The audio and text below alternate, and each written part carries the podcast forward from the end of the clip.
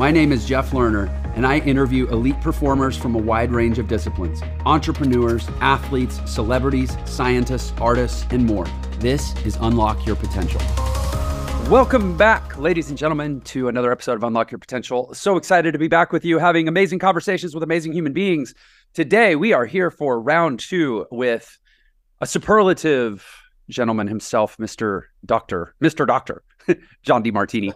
Uh, no, in all seriousness. So this is uh, the second time John's been a guest on the show. Had a really incredible conversation the first go around. Got a lot of great feedback, which was great because I had already told him that I wanted to have him back on the show. But then I got a lot of great feedback that validated that notion. So uh, here he is, many months in the making. Dr. Demartini, welcome back to Unlock Your Potential.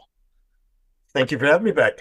I'm looking forward and, to it. Uh, no, normally I would give a, a big a big uh, a biographical introduction, but what I'm going to say to the audience is, um, rather than me uh, intro Dr. Demartini, I've already done a hell of an intro with Dr. Demartini that is an hour, three minutes, and 14 seconds long, and it is episode number something hundred and something, but it's called Find Your Authentic Self, the ultimate guide to self discovery with Dr. John Demartini. And I strongly encourage everyone to go watch that episode uh, as a primer to or follow up to this episode, either one.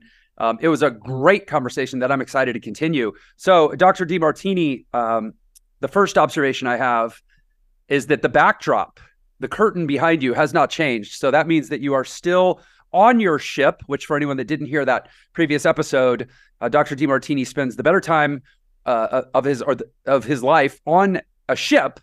And if I remember from our previous conversation, you said that since you were 24 years old, you've basically only done four things, which is re, uh, research, write, teach, and travel, and that everything else, all the way down to like cooking meals and doing laundry and whatnot, you've delegated. And so you live this uh, sort of wonderfully polymathic, almost utopian existence on your ship. And I don't know, uh, bring us all up to speed. Am I am I capturing it correctly? And and is that in fact what you're still doing?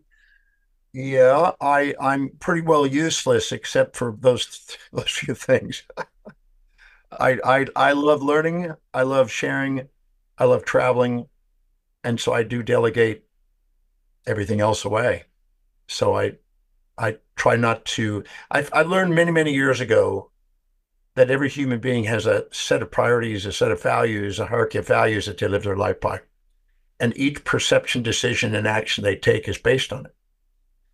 And if you don't fill your day with the very highest priority, most meaningful, most inspiring, most intrinsically driving activities, you'll devalue yourself and you'll less the probability of attracting your what's innermost in your thoughts is as your dream. So I delegate everything else. I don't cook and drive and do any of those other things. I have people specializing in that love doing that around me to take care of things. And I just teach, research, and write. And this is the fifth presentation. I have another one at midnight tonight. So I just do them pretty well most of the time. That's awesome. So you you you you fill her up and then release it to the world. You fill it up with knowledge and information and insight and you, you know good. I, I, I forget the the stat, but it's I know for authors at least they recommend at least a two to one ratio of input to output. You're you're probably even higher than that. Yeah, definitely. But I do. I there's there's nothing I love more than learning, and and anything that inspires me that I've learned, I love sharing. And so well, I and, do that. And I don't think it's it's purely a, a, semantic statement. I think it's a it's a profound reality that learning and teaching are two very real sides of the same coin, which I will share with you uh, anecdotally. My last name Lerner, L E R N E R, is actually the the is a Yiddish word that, interestingly, and to our point, does not actually mean learner. It means teacher but learner, teacher. Uh, it's the Yiddish word for teacher or scholar. Um, man, okay, so yes, we we did uh, eh, talk extensively last time about values. Um, I remember after our last interview, I went and and looked more deeply into the uh, philosophical subdiscipline of axiology, which is in fact the focused study of human values. and have actually done a, a decent amount of work on that on that subject since. But maybe, and and I will say, I'm gonna I'm gonna sort of be insistent with the audience that rather than rehash much of Dr. Demartini's biography, which is super fascinating and interesting and really you know creates the context for all the the wonderfully deep and interesting things that that he talks about and that I hope to keep up with here. Uh, I, you really should go listen to that previous episode, though. I mean, you know, dropout, surfer, bum, uh, tur- you know, d- grew up dyslexic, overcame cognitive challenges, and ultimately emerged as kind of like this, you know, intellectual butterfly, um, who's now achieved, I would say, the dream. Although some might say, well, my dream is not to live on a ship and you know read and write and and, and teach all the time. But the point is, that was Doctor, that was your dream, and you've achieved it. So maybe you could talk about that assume let's assume the audience is some context on your on your life journey how were you able to to inflect your life eh, to ultimately this or or this destination of like literally living your dream. I mean it's like if you think of maslow's hierarchy as like five levels you've sort of you spend basically most of your waking time and energy in that fifth level and it's like the lower four you've essentially delegated to others. So so how did you pull that off? Well, I did read Personality and Motivation by Maslow, and I've, I've devoured, you know, anything to do with maximizing human awareness and potential has been on my agenda. But in 1982, October, late October, I went to a Walden's bookstore, and there was a chain called Walden. Right, back I when there was such a thing, right? Yeah, Thoreau from David Thoreau, possibly. But um, this book, I was walking through there and I found this book called The Time Trap by Alec Mackenzie. And I picked it up and browsed it and I went, that's the, you know, how you pick a book and you just go, that's, that's where I'm at now. I, that's the book. And I picked up this book and I devoured that book and dog eared the book and marked in the book and summarized it and summarized it into a six step process maybe I can share that. I don't know if I did. I don't think I did that last time, but I'd like to share that. No, I, I, I, don't remember it. So please do if, if it fits. This is this is gold to entrepreneurs. I've shared it with governments. I've shared it with corporations. I've shared it. It's it's really it's, it's gold. So what I did is I took a piece of paper, a series of pieces of paper, and I put five lines on it, made six equal space columns. And I hope that everybody will do this because I'm certain it will be of value. What what was the what was the book again? The Time Trap, you said? The Time Trap by Alec Mackenzie. Okay. Now there's hmm. another version of it, but I like the original version myself. Now, in the first column on the left, you write down every single thing you're doing in a day. And not just one day, but over a three month period, you're scanning in your mind and you're thinking, how do I spend my day? What's the truth about how I'm spending my day? What's the fact? If I had a drone looking over me, regardless of what I said, what would the drone see? What's the fact of what you're doing in a day from the time you wake up to the time you go to bed? And to really truly introspect and reflect on what are you doing? Because it's easy to say I want to do this, and but it's it's really takes, you know, you can walk on coals and you can bungee jump to show your courage but the courage to be true to yourself is more courageous than jumping off, off bungee jumps. So really look honestly at what you're doing with your day. When I did that, as I did that list, which was extensive, I made a list because I was doing a lot of stuff. And I, I broke it down into personal and professional, home and at work. And when I did, I in, intuitively was prompting, no wonder I'm not as productive as I could be because I'm doing a lot of low priority stuff. Yeah. I'm doing a lot of stuff that I got to, I have to, I must, I should, I ought to, I suppose to, I need to, instead of what I really love to do. The tyranny of the urgent, as they say. Yes. Well, we subordinate to outer authorities instead of give ourselves permission to be the authority in many cases. So I, I, I made that list And as I was doing it, I was already already realizing I was majoring in minors and minoring in majors. It was already starting to surface. The second column was how much productivity, what is the dollar value that those actions produce? Which meant that I am caring enough about other people in humanity to meet their needs with my skills and services enough where they would pay for it. Mm-hmm. I because because if you're not doing something meaningful, I don't really believe the person can have complete fulfillment unless they're also doing some sort of service for people. That's just my observation. So I asked, how much is this producing per hour? What is the real, true, productive economic return of that? Not that money is the only measurement, but it is a way of measuring sustainable fair exchange. So I wrote that down, and boy, was I blown away by that one because I realized that even though I spent 10 years of going to school for a particular expertise, the actual expertise wasn't producing the greatest amount per dollar of, per hour.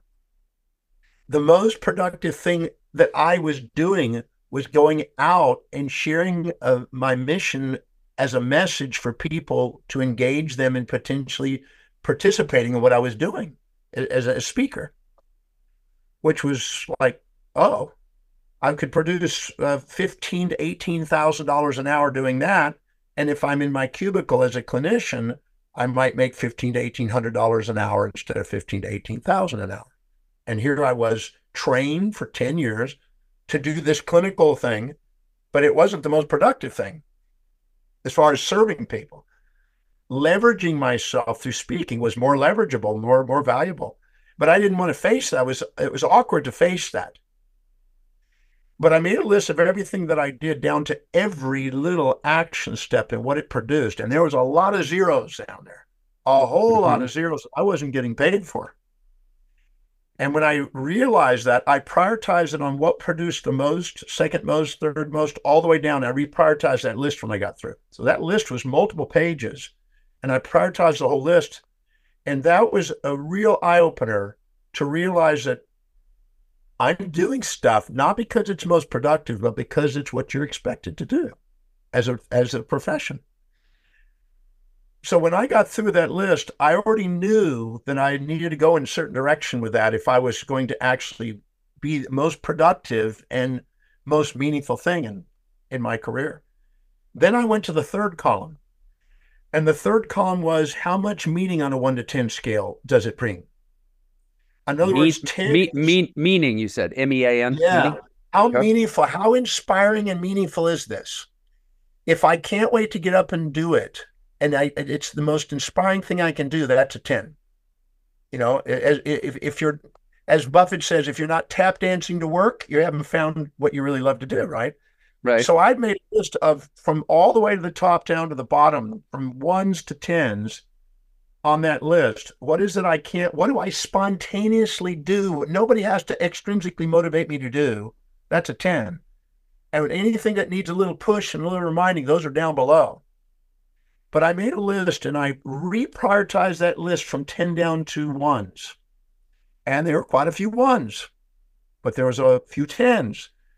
Then I looked at what was most productive and most meaningful because mm. I want to do something that serves humanity but at the same time, I want to do something that I can't wait to do so I can have my vocation, my vacation. So I looked at and I, I integrated the ones that produced the most, most meaning and most productivity dollar wise. And it luckily had a lot of overlap. There were some that were the same. So I was really blessed when I got that list and I looked at that and I go, these are the things that are most productive, but these are the things I can't wait to do. So I reprioritized those and looked at that and cross referenced those. In the next column, number four, I, um, I identified to the best of my ability, extrapolated what would it cost per hour for delegating that action. And that wasn't just the salaries, that was the equipment, that was the parking, that was the promotion, that was the bonuses. That was the training. It, I tried to get as nitpicky, as anal as I could about what the cost, the true cost of having somebody do that. And I don't mean just somebody who's average, but somebody knows more about it than me that is absolutely highest on their value list to do that. Because if they're not inspired to do it spontaneously, I'm going to have to micromanage them and push them and all this other stuff. I don't want to do that. I want to be free to do what I'm inspired to do that produces the most. so I went through there and then I looked at the spreads between what what produced the most per hour versus what cost. And I looked at the spreads and then I prioritized that list. So I knew what things to be delegating and to extract surplus labor value out of people and to give job opportunities because I'm helping the economy, which anytime you help the economy and give job opportunities, you're helping your own your own economy. In the next column, I looked at what was the actual time per day that would be applied. Because sometimes I did things every two weeks, and sometimes I did once a week. Once and sometimes I do every single day for three hours. And so I, I looked at the time that was involved. And then the final column I put down what is the final prioritization based on all the variables. I'm going to hmm. finalize this prioritization. What is the most productive, most meaningful, that would be most wise for me to to do, and what is the thing that would is the most wise to delegate. Once I had that data, and then I divided that entire list into 10 layers and put job descriptions in those layers for that job and that that job. And then when I was hiring people, I learned through trial and error to people never go to work for the sake of a company. They go to work to fulfill what they value most. And if they can feel, feel that they're fulfilling their values, they're engaged. If they're not, they're theory X people, not theory Y people. They have to be extrinsically motivated instead of intrinsically called. They're living by duty, not design, in other words. So I mm-hmm. made sure that when I hired somebody, I asked, how is doing this action going to help you fulfill what's most meaningful to you? If they couldn't answer that, I didn't I didn't go by what they said. I, I go by how quick they were congruent in their answers on those questions. And then I hired people to do it. So I was freed and I didn't have to push people, motivate people, or manage people, or micromanage people, or you know, control people. You know, Buffett's good at not having to control the CEOs of the companies that are subsidiaries because he's got quality people in there. Mm-hmm. And surrounding yourself with quality people, A people, not Z people, liberates you. So I went through a few trials and errors and got some people that didn't match, and I had to do it again in a couple of cases. But every time I dissolved a layer, I lifted my energy level, I lifted my vision level, I expanded my space and time horizons, I freed myself to do what was more inspiring. I freed myself to do something were more productive. And I felt lighter and inspired, and I couldn't wait to do it. And when you can't wait to go to work doing what you love to do, people can't wait to get that. So it was Peter Lynch that said something that really inspired me when in the 1990s. He said, after I've done my technical and my quantitative analysis on what stocks to select, right? He was a great selector for Fidelity. He said, once I've narrowed it down, I actually go to location to the flagship center where the main headquarters of the company is. And I go and walk around and meet with the people from the company. And I'm looking for six things. I'm looking for people who are grateful for their job, love what they're doing, inspired by the vision, enthusiastically, energetically working, certain about their skill, and present when you're with them. If he sees that, he is certain that that company is going to appreciate in value when he sees that as a general scheme. So I maximize those basic things gratitude for what I was doing, love what I was doing, inspired by my vision, enthusiastically working, you know, certain about my skill, because now I'm getting to master my skill and find that one thing, as Gary Keller says, that gives you the competitive advantage, comparative advantage. And I'm present because I'm due, I don't get distracted by low priority things. I'm present. I'm at the top of the, the heap. And I start doing that at 27. And I was in a 970 square foot little clinical office with one staff member. And 18 months later, I had five doctors, 12 staff members, made 10 times more net income doing only the highest priority things. And I never turned back. And I, I said no to anything else since then. I learned to give myself permission to do what I really love on a daily basis and delegate the rest away. Dedicate to what's highest in priority, delegate anything less. So do me a quick favor. Um, Peter Lynch, for anybody that didn't catch the reference, was the manager of the Magellan Fund for Fidelity, yes. which I don't I don't remember the exact statistic, but I mean it's arguably or certainly one of the best performing uh, funds over the long arc of. I think he was he did that for forty years, and he was a kind of a, a, a value investor. Like value was his his investing style, which is to say he would he would find companies that he knew the market was under and I, I, grew up my dad was a value investor money manager so i actually was like a big i was a, i was an eight year old who was probably a bigger fan of peter lynch than i was of like jose canseco or some famous athlete at the time so uh, you're speaking my language but um, he would find companies that he just knew were intrinsically being undervalued by the market and he would just he would buy the stock and wait and and he he he would famously quip that you know, he made most of his money, I think, after four or five years of owning a stock because he just, he, he would say, it's actually, and this is such a good lesson for life. He would say, the longer it takes for me to win, the more certain I, I am that I'm going to win because it means I was that much earlier than everyone else. Yes. And that, that is a concept. Um, but, well, it, but deferred man, gratification, deferred gratification is more profound. And what's interesting is the space and time horizons inside the human psyche spontaneously expand to the degree of the congruency with your highest value. So okay. the second you move by what's highest in your value, your space and time horizons grow. Seneca said you measure an individual by their most distant ends. How big a space and time is their innermost dominant thought? I've said for years, if you want to make a difference in yourself, you need a vision as big as your, your family. If you want to make a difference in your family, you need a vision as big as your community. If you want to make a difference in your community, you need a vision as big as your city. You want to make number one in the city, need a vision as big as your state. You want to be number one in the state, have a vision as big as the nation. You want to be number one in the nation, have a global vision. If you want to make a global difference, have an astronomical vision. I have a audio program called Activating Awakening Your Astronomical Vision.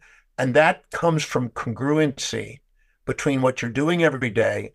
It's not it's not about comparing yourself to other people. It's about comparing your daily actions to your own highest values and how integral and congruent you are. That will automatically expand your space and time horizons and develop the wisdom of patience and long-term visions and thinking. And Peter was example of that, and Munger and Buffett were all examples of that. And they're still smarter than half the guys that are flipping and trading. So I was on uh I was on a podcast earlier today, uh, Enter the Lionheart, which for the audience, super cool podcast. Definitely go listen to my episode, but also listen to others too. Lawrence Dunning's uh, the host. Really, really great conversation. But we were totally talking about this. Like this is kismet as, as far as I'm concerned. Um, this idea of that that people tend to discount ideas in inverse proportion to their size. So they're like, oh, well, that's because he said he said to me, he said, Jeff, I was I was researching you about online, and I found this conversation where you were talking about uh, setting a financial target that was a really, really, you know, extraordinary figure that sort of seems beyond the the pale for you know how most people think. And he said, I was when I came onto the show, I was wanting to feel out like, is this guy just all about money, money, money, or is there a you know deeper philosophical you know grounding to his his goal setting and he said i figured it out. Why you know he had a sense of me of why i would set such an audacious goal. And and anyway it so we, we don't need to get into the reasoning there unless unless it's relevant to this conversation. But what i will say is we we ultimately uh, arrived at how to, as sort of a restatement i think of what you just said which is that like because we were talking all about delayed gratification and how that in many ways is an atrophying muscle in the average citizen of today right? Um, and that as your as your as your gratification window collapses and you lose the ability to delay it, what you end up missing out on is the is the ultimate end of infinitely expanding delay of gratification where like it's not you know it's sort of it's sort of quantum where or, or it's it's like calculus where it's not just the, the the slope it's the slope of the it's the rate of change of the slope right? So it's not just how long can i delay gratification it's what is my trend in my conception of gratification itself, where it's is it consistently delaying more and more and more or less and less and less? It's very unlikely that your your notion of gratification timelines is, is static and fixed. And if it's anything other than expanding, it's likely contracting. And to the extent that it's contracting, you're losing your ability to experience the ultimate full yeah the ultimate fulfillment that's within delayed gratification is that ultimately you delay gratification into non-existence and realize that all it was ever about was the process. You know it, I, I have to share this because of what you just said. I love the brilliance of it. The bank at one time thought hmm, how do we build a bank? I was a president of advisory board of a bank so i got to find some of the stuff behind the scenes a bit. And the suburbs, which forced people to get cars, which forced them to get a bank loan, to get a house, to get a bank loan, to go to a mall and a local bank to get a credit card. What it did is it it separated the pleasure and pain of buying. You know, it used to be when I was a child, you did a layaway you put money away and then later you got rewarded mm. and you got to buy it. So you paid and you got a discount by waiting. And now you get a, a, a, a you know, you have to add interest because you paid later. But what happened is when you separate pain from pleasure, you awaken the amygdala, which is immediate gratification addiction zone. Mm-hmm. And when you put this those two together, you get the executive center and you start thinking of vision and longer term things. So the second we separate pain from pleasure and go to immediate gratification, the pleasure, and then later have to pay the pain, we devalue ourselves. And anytime we defer it and and actually pay the, the get the pleasure later, but actually get to it because we paid it and got it paid, we integrate that. Wilhelm uh, Wundt said, who's a father of experimental psychology, said around 1895, that when you separate pain from pleasure and you get a, a sequential contrast, you are devaluing yourself. But when you get a simultaneous contrast where you get to see the pleasure and the pain simultaneously, you value yourself. So when you pay for something, uh, where they used to have a statement when we grew up where payments due and services are rendered. When you pay for something right on the spot, you're cautious and you're buying things with foresight. You're not buying things with impulse. Impulse is extrinsically driven. People can sell you stuff. Foresight is intrinsically driven. So you're training yourself to be a leader intrinsically driven from within when you do things simultaneously and put those two pain and pleasures together and you separate them, you actually make yourself become vulnerable to control from the outside people that listen to their physiology and their intuition and psychology who are guided from within become leaders. People who are ruled by sociology and theology are ruled from the outside. They become the followers.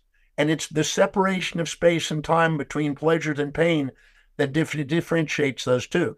And so it is a calculus of an acceleration or deceleration or integration or differentiation. It is a calculus of time on those horizons. And you made me think of uh, Ayn Rand's quote that civilization is the process of setting man free from men.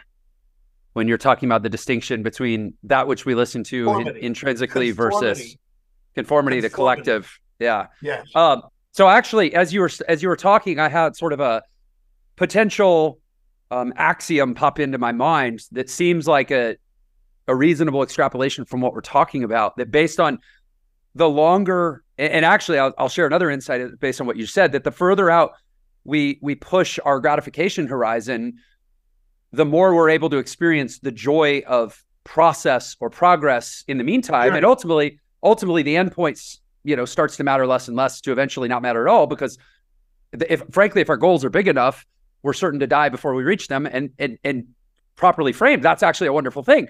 But then that that brings the pleasure the pleasure that we thought we were deferring when we first accepted the anti limbic into the whole process. system of, of but it brings it into the process. Yeah we're now all pain and pleasure are happening simultaneously because every increment of progress is an increment of exertion which is an increment of, of pain but it's also an increment of pleasure because it's an increment of progress. If you're not pursuing challenges that inspire you you're attracting challenges that don't. Yes. And so foresight pursuing a challenge that one of the greatest fulfillments in life is finding a human challenge that is a, a great need in society and finding a way to find the one that inspires you to want to solve and then pursue challenges that inspire you instead of having to keep attracting ones that don't. When you do, you have use stress, not distress. And you integrate, not disintegrate. You have negentropy, not entropy. And you end up fulfilling it instead of empty. And so there's a power in doing that and deferring that. And that's something that we we we overlook in our life. And people are there, you know, it's all about how quick it can go. I mean, look at the media. It's everything quick, quick, quick, quick, quick, quick, quick, quick, quick. But deferring to pleasure and getting present with both liberates people. And that's exactly what you just said. You just said so, it uh, magnificently. So let me so let me ask you. Like I said, I had sort of a, an axiom come to mind that I'm wondering if if this isn't if you would align with me around this as as like a heuristic to say based on the notion that the more we delay gratification, you know, n plus one to the infinite, right? That that actually aligns, as you put it, the simultaneous contrast of pain and pleasure, because now the pain is experienced in the moment, or sorry, the pleasure is experienced in the same moment as the pain because it's just a step on the way. That we could we could go to a conclusion that says, in a sense, the more frustrated or impatient I feel around an unachieved goal, the less important that goal likely is. Yes. Hey there, real quick. I just wanted to let you know I have been concentrating a lot lately on providing tons of value to my text message community. This could be random thoughts. This could be letting you be the first to know about an event I'm planning or a special I'm running or a free training I'm hosting. Anyway, just shoot me a text to get subscribed. The number is 702 996 3926. Thanks so much. Let's get back to the podcast. This is why I don't promote success, which is interesting because people immediately go, What? Because success implies you have a small vision yeah. and that you're done. And it's a depurposing factor. I got so successful, I stopped doing what got me there.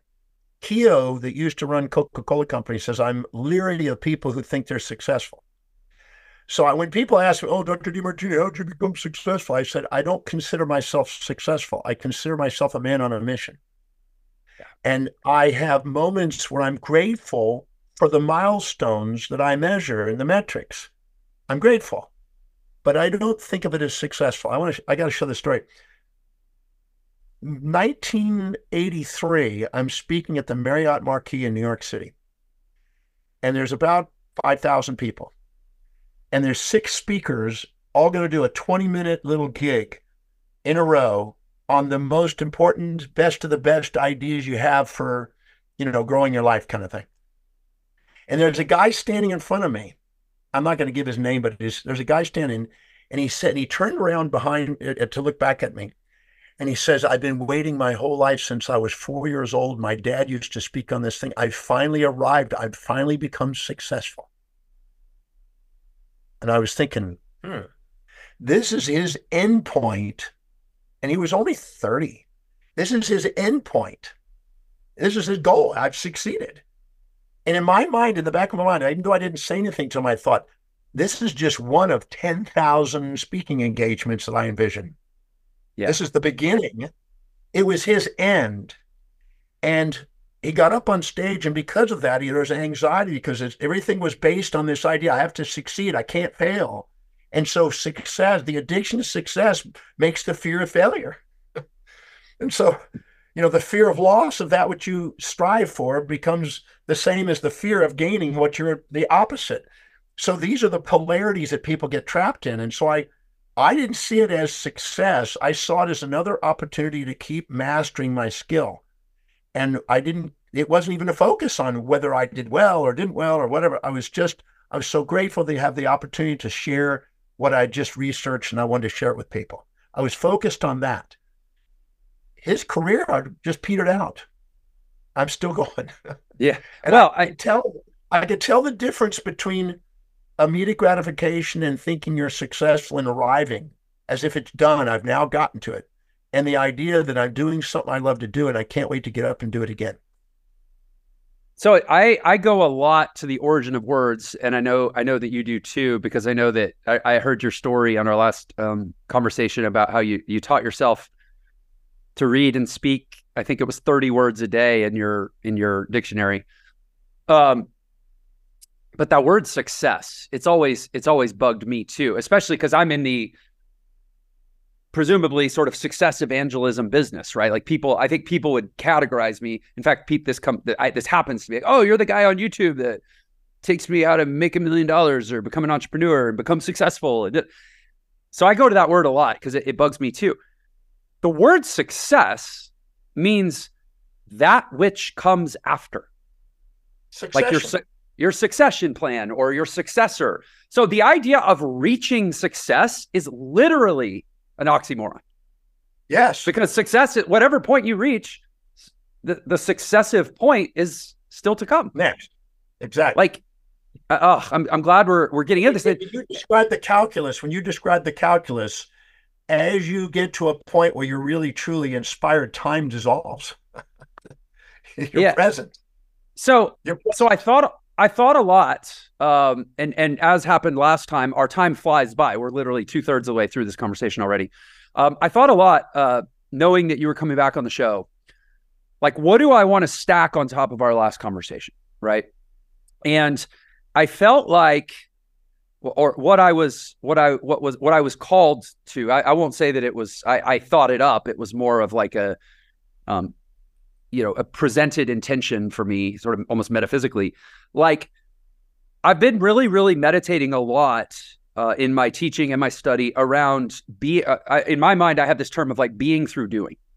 That ultimately there is this, you know, to go back to Maslow, this sort of like net aim of life to to actualize the self to the ultimate uh, out, inward and ultimately outward projected embodiment of that which is authentically us. And then honestly, anything other than that equal is going to end in regret and some sense of a wasted opportunity. So like it's a pretty big deal. Um, but at the same time, you get into that sort of language with a lot of people, um, especially in, the world today because of these, these, you know, dopaminergic addictions and the gratification, you know, collapse and all the stuff we're talking about. People are like, yeah, yeah, I don't have time for all that woo woo beingness mumbo jumbo. Om, I ain't got time. No, ain't nobody got time for om. So they're like, um, oh, tell me what to do. And so I've been working a lot on like a very pragmatic, transformational methodology that is entirely focused around things to do rather than setting intentions around ways to be, even though we know that ultimately the way to be is the thing to do, so to speak. So I'm wondering, do you have anything that's sort of like prescriptive maybe for the the audience member who's listening to this going, okay, you have internet person Jeff, you have lives on a boat John talking about whatever they're talking about and I'm I'm just sitting here trying to figure out what to do. So so from the lens of doing as a proxy for the development of being, how would you sort of prescriptionalize the stuff that we're talking about for the average person who thinks at some degree that we both sound insane? Well, what when when you said that, I had two things come to mind. I hope you don't mind me doing these two things. Please. I was sitting in in La Jolla, California, many years ago, doing a seven day program on self mastery leadership, and Deepak Chopra and Brian Tracy were there, and afterwards we went to lunch, and there was a gentleman who was a famous guru attending also. He had like eight million followers, so he had pretty good outreach but I watched him minimize himself to Deepak and to Brian. He knew both of them. And I watched him subordinate because of the productivity of these two individuals, because they were highly productive, even though he was a very successful guy himself in their in those definitions, right? But I watched it that no matter what, we really can't separate the be, do, and haves. They're in almost inseparable inside our. As long as we're incarnate in a form here, we got to we we have to acknowledge that there's a be and do and have. If you do nothing and you have nothing, people call you a nobody. If you do something and you have something, they call you somebody. I mean, it's sort of there's like inseparability to it. But I'm I believe that practicality is crucial but practicality becomes intrinsic when it is really a state of being. So there's a really yeah. inseparability to it because I don't I don't become who I am only because of what I do. It's it's a calling of what inspires me and then I do it simultaneously. But I tell people that if you can master the art of prioritizing your actions and the art of prioritizing your perceptions, you have sensory neurons, you got motor neurons, and you have interneurons. If you can prioritize your actions, you're taking control of your upper and lower motor neurons. If you prioritize your perception, you're taking uh, control over your ascending pathways and tracks of the brain, your sensory neurons and the sensory pathways. And how do you take control of the sensory pathway? It's easy to understand prioritizing your daily actions, but you really need to know what priorities are. But prioritizing perception is how to take whatever happens in a day, how is it on the way, not in the way? But people accumulate experiences that they thought were in the way. And then they weigh themselves down in their subconscious mind, right? And their amygdala and their hippocampus with all these valent judgments on it. And they weigh themselves down instead of asking, how did whatever happened to me today help me move one step closer to what I'm inspired to fulfill? And if you don't go to bed until you've answered that, until you get a tear of gratitude, there's the resistance in perception dissolves. And if you stick to priority, you get less resistance and perception because you've delegated most of your resistance.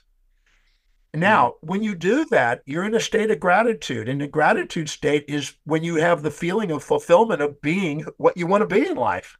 So you really inseparability of all three of these. They're really inseparable. But but prioritizing your actions and prioritizing your perceptions are two masterful action steps that any human being can begin today. So let's okay. Uh, I, I feel like the first part of our conversation, you you know, you you walked people or talked to people through a, a pretty a very pragmatic exercise for ultimately prioritizing actions. I mean that that uh, time trap exercise was perfect for that. Can you talk a little bit more about prioritizing perception? Because I think that there's a certain uh, a certain self determination element to that that is absent for a lot of people. We live in a world that is sort of operates based on the hijacking of our perception, i.e., the leveraging of our attention. And so I'm not sure a lot of people actually believe that perception is within their control to prioritize. So can you talk a little more about that? Well, I've been doing that for years. I mean, decades. So I, I'm certain that that's doable because we get to do it every week with clients and stuff. But it's asking the quality of your life is based on the quality of the questions you're asking. If you ask questions that bring unconscious information conscious, you have a change in your perception because you're it's the only reason you have a perception is because you're conscious you filtered with a, a subjective confirmation bias and a subjective disconfirmation bias. You filtered reality through the thalamus. So, so if you ask the question how specifically is what this event has occurred? Let's say somebody said look i'm canceling my my my my work with you and it's going to cost you some income and you go ah darn it that you know da, da, da. good. How specifically is that giving you an opportunity to move forward in your business? How is it helping you prioritize your system? How is it helping you more effectively communicate with clients? How is it helping you? Just keep asking, how is this doing it until you get so many wins out of that that that doesn't distract you with an anxiety of any of those things happening. And you immediately, when you do that, you're not in the amygdala's response. You're in now a, a preemptive strike and you're now prepared and you've mitigated the risk and you use it to your advantage. And now you build momentum. It's incremental momentum that builds greatness. It's little things and taking little actions every single day and little perceptions on events that you think are terrible. How did it serve? Let me give you an interesting example, and it just popped in my head. I had this boy, 21 years old. He's a boy now. I'm 70 of him. So uh, he's a young man, and he um, he was been told by his therapist by his counselors, by God knows how many people, that because his mother and father didn't want him, and because of he was in a, an orphanage, and because he was a, a foster person, that's why his life is the way it is. And there was basically extrinsically determined his destiny by that. And and so somebody said, you need to talk to this John guy, this crazy John guy, right? Me. And so he ends up having this somebody paid for this consult to meet with me and i sat with him and i said So you want to run this story. People want to run their victim story. They want to run why things aren't working. And I found that that doesn't produce anything. It's just it's just energy, dissipated energy. So I, I said, so you came from um, uh, parents gave you up and you came to the foster thing. He said, yeah. I said, you know how to get on on, on your phone? And yeah, you know how to get on the internet with it? Yeah, get on the internet for a second. I said, let's look up famous people that came from orphanages and were foster kids, and let's find out all the names, celebrities and famous people that started that way. And we found a list. There's over 700 of them that started that way. Sir Isaac Newton, right, as a, a good mm. example, right? He's born, uh, his father dies when he's born on Christmas. His mother has to leave him and abandon him, and he's raised by this other guy in the apothecary uh, area. But he comes to be Sir Isaac Newton, right? The great Principia and the great gravitational insights. But I made him go through that list. And then I said, You know who that is? He goes, No. And we then looked up that person. He goes, Wow, that's an amazing, famous person. I said, Now go look at that person. And anyone he didn't know, we looked up. And I said, Buddy, you're in that category. You've been given the gift of being in that category with some of the greatest contributors of humanity in the planet. And they started out exactly like you. This is not a setback. This is an opportunity. And I made him reframe his perspective by asking new set of questions and seeing it differently. And his catalytic catalytic trajectory changed. He says, I'm special. I got a mission to do. I'm let's get on with it. From being a victim of history, he's now master of destiny because I asked him new set of questions and made him aware of what he was unconscious of. And that's what most people don't take the time to do. But that exercise on a daily basis, incrementally, will build enormous trajectory changes in people's lives. If they ask, How did whatever happen to me? How did it help me fulfill my mission, my highest values, what I feel my purpose and calling is on a daily basis? And then don't go to bed until that's answered and get a tear in the eye. And then you realize that you're grateful, you're accumulating gratitudes. And when you accumulate gratitudes, you go into the forebrain and you start getting more vision and more opportunities in your life because you realize what am I frightened of? There's nothing to be frightened of. I I can choose my destiny here.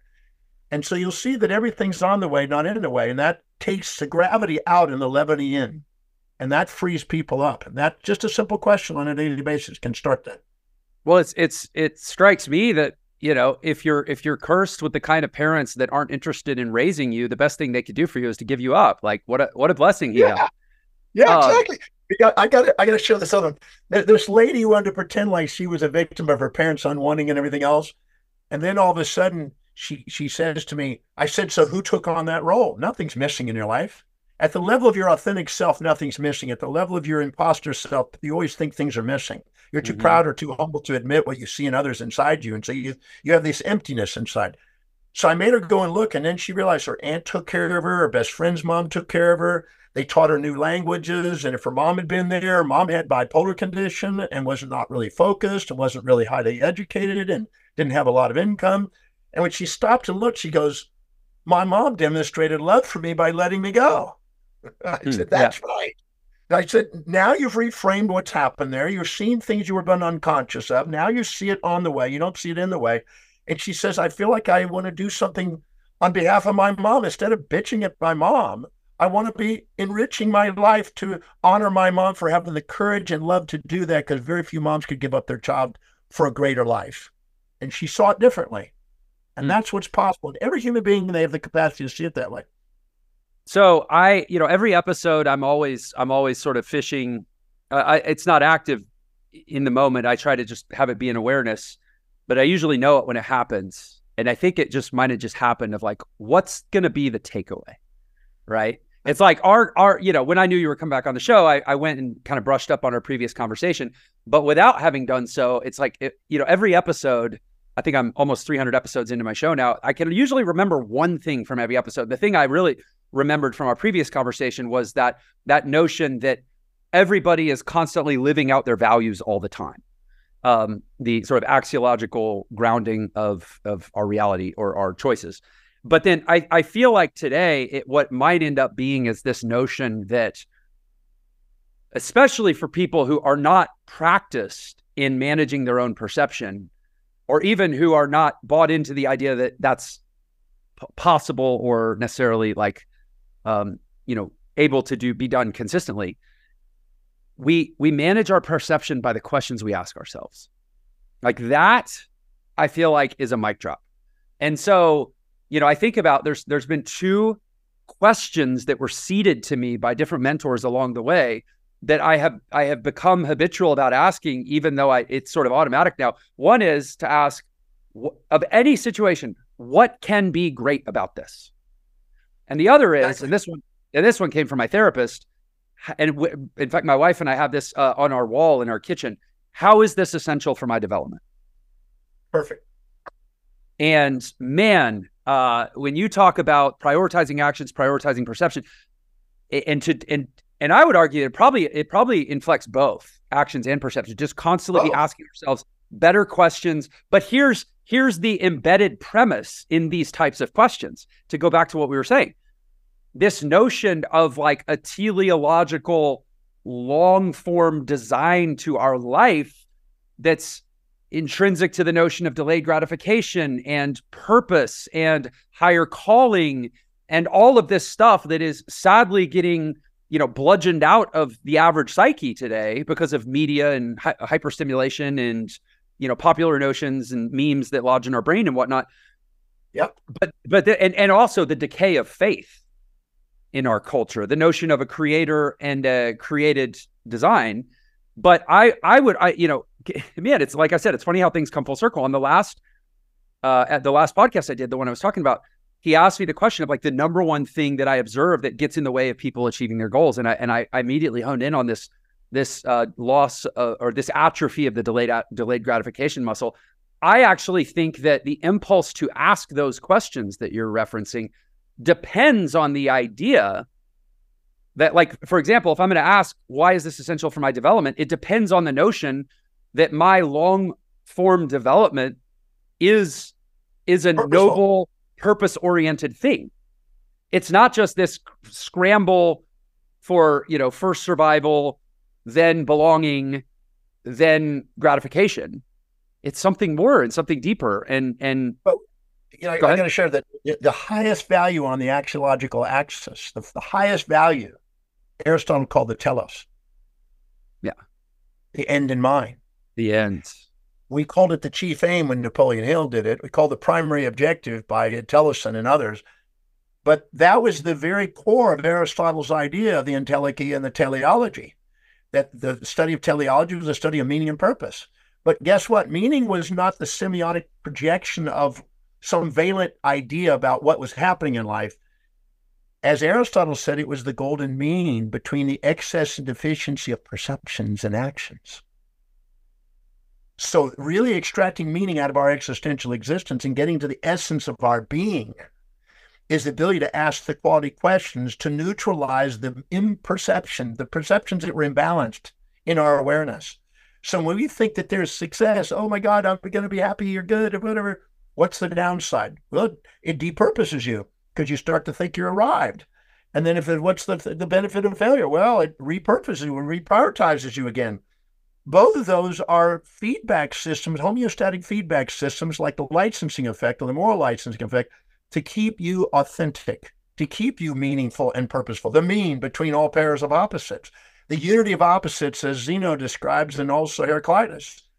So this is the integration of the elements of our own being in a sense and so that's why asking quality questions liberates us from the bondage of all the things that distract us that we call infatuations, resentments, or successes and failures and elations and depressions. All of the extrinsically delusioned perceptions that we haven't balanced in our mind, they weigh us down. They're gravitational. Even in the newest theory by Verlinde on gravitational entropy, it's the pairs of opposites that are separated that are gravitationally holding us back. In our own metaphorical way, to levitate us to the more expanded awareness and potential as a human being on planet Earth. So this, so you know, this sort of dialectics, is, you know, essentially what you're referencing this this uh, juxtaposition of of inter of connected opposites. Let's talk about that for a second because one of the things, one of my big uh, like truly like moral crusades of late, and I try not to be too much of a moral crusader because then I sound like a zealot and you know hard to reason with, but I'm kind of on a moral crusade against the notion of happiness. And, yes. and let me de- let me defend that because I'm right to happy- Okay, yeah. I mean, happiness is is the half of the glass that's full, but it's not the whole glass. And this no, and to me, I- anytime you you take half of something and try to try to align with it or be you know even be defined by it, you neutralize the notion of authenticity. To be authentic is not to be happy; it's just to be full. It's to be That's whole, it. right? And so Right. you know this is this is Jungian, right? Like like the shadow self, uh, the doppelganger self, um, but but really moving past. I, I think this is like you know talking about axiology, right? To the extent that we value happiness, we we we cut away our potential for for authenticity, or to the extent that we prioritize it over over simply like richness of experience. Go ahead, please. This is exactly the essence that I teach in my programs. Because the pursuit of happiness, I wrote a little book called The Joy of Depression. I gave up happiness, it made me too sad. And it was basically the illusion, the pursuit of an immediate gratification of so called happiness. And the saddest people I know are the people looking for fantasies. Yeah. And the people that are most embracing, the most stoic understanding of, pneumonia, they, they have the most willingness to embrace the two sides of life simultaneously, as one once says. Those are the ones that have fulfillment. And that's the golden mean. That's the teleological, the teleological purpose is an expression of that state inside the human being. And- Calling correct it inside intuitively. And correct me if I'm wrong, but the Demartini method, as I understand it, um, Is that is yeah, it is. It's essentially a, just a sequence of questions that build and drive deeper into to truth and essence. In, in a nutshell, right? you know, inside our body, that if we study the wisdom of the body by uh, Walter Cannon, he describes that inside the body, regardless of what goes on extrinsically to perturbate the body, our body has a homeostatic mechanism to try to right itself and to keep the internal milieu balanced. and our mind does the same thing. That we have a moral licensing effect. The second we go into pride, we automatically give ourselves permission to do something to shame to put the pride and shame together to make our authentic, authentic self. And so anytime our temperature goes up, we we you know we we sweat. And anytime it goes down, we get shivers. But the body is doing what it can and the mind is doing what it can to go back to authenticity. And that is where our most meaningful, most fulfilling, fulfilling state comes from. And so our, our brain and body and physiology, psychology are doing everything they can to help us maximize that. But we ignore it. It was Paul Dirac, the Nobel Prize winner, in his book on the principles of quantum mechanics in 1947, who said, said it's not that we don't know so much, we know so much that it isn't so. We're bombarded by moral hypocrisies and the separations of opposites and the, the dissociations of mind. And we're holding ourselves back from the magnificence that's always present to somebody who knows how to ask the right questions and see the meaning between the pairs of opposites. Okay, Dr. Demartini, I promised you I was going to let you go in time for your next appointment. And I noticed that we have reached that point. I just mentioned the Demartini method. Um, at, at the very least, I want to give you a small window here to to direct the audience toward getting more more of your goodness. Um, would you send them to your personal website or, or wherever you'd like to send them? Go ahead, please. Yeah, they can go to drdemartini.com and and uh, go explore. there's, there's Okay. enough. Keep you busy. So- there. So, okay. So I'm at, at risk of putting myself out there. I'm going to suggest rather than say, hey, this was a great conversation, let's do it again. I'm going to propose to you, if you're open to it, a series of, eh, you know, with, with, with reasonable time elapsed, consecutive appearances. I would love to consider you a regular because I suspect we can have this conversation as long as we choose to talk to each other. Well, I uh, would love to do that. So it's just a matter of scheduling it. That would Yeah. be. I'll, fantastic. I'll, I'll, I'll- my people will talk to your people. How about that? Great. Awesome. Well, Thank you, doctor. We'll delegate it. We'll delegate it so we can do what we love, and that is communicate and share. exactly. Thank you. Go uh, have a, have a wonderful day and a wonderful next session. I appreciate your time. And to all you viewers and listeners out there, you're the best part of the show. Why I do it. See you next time. Take care. Hey, it's Jeff here. If you liked this episode of Unlock Your Potential, it would mean so much if you would like and share the episode on whatever platform you're listening or viewing on. And if you really like what we're doing here and you enjoy this podcast, please consider leaving a review.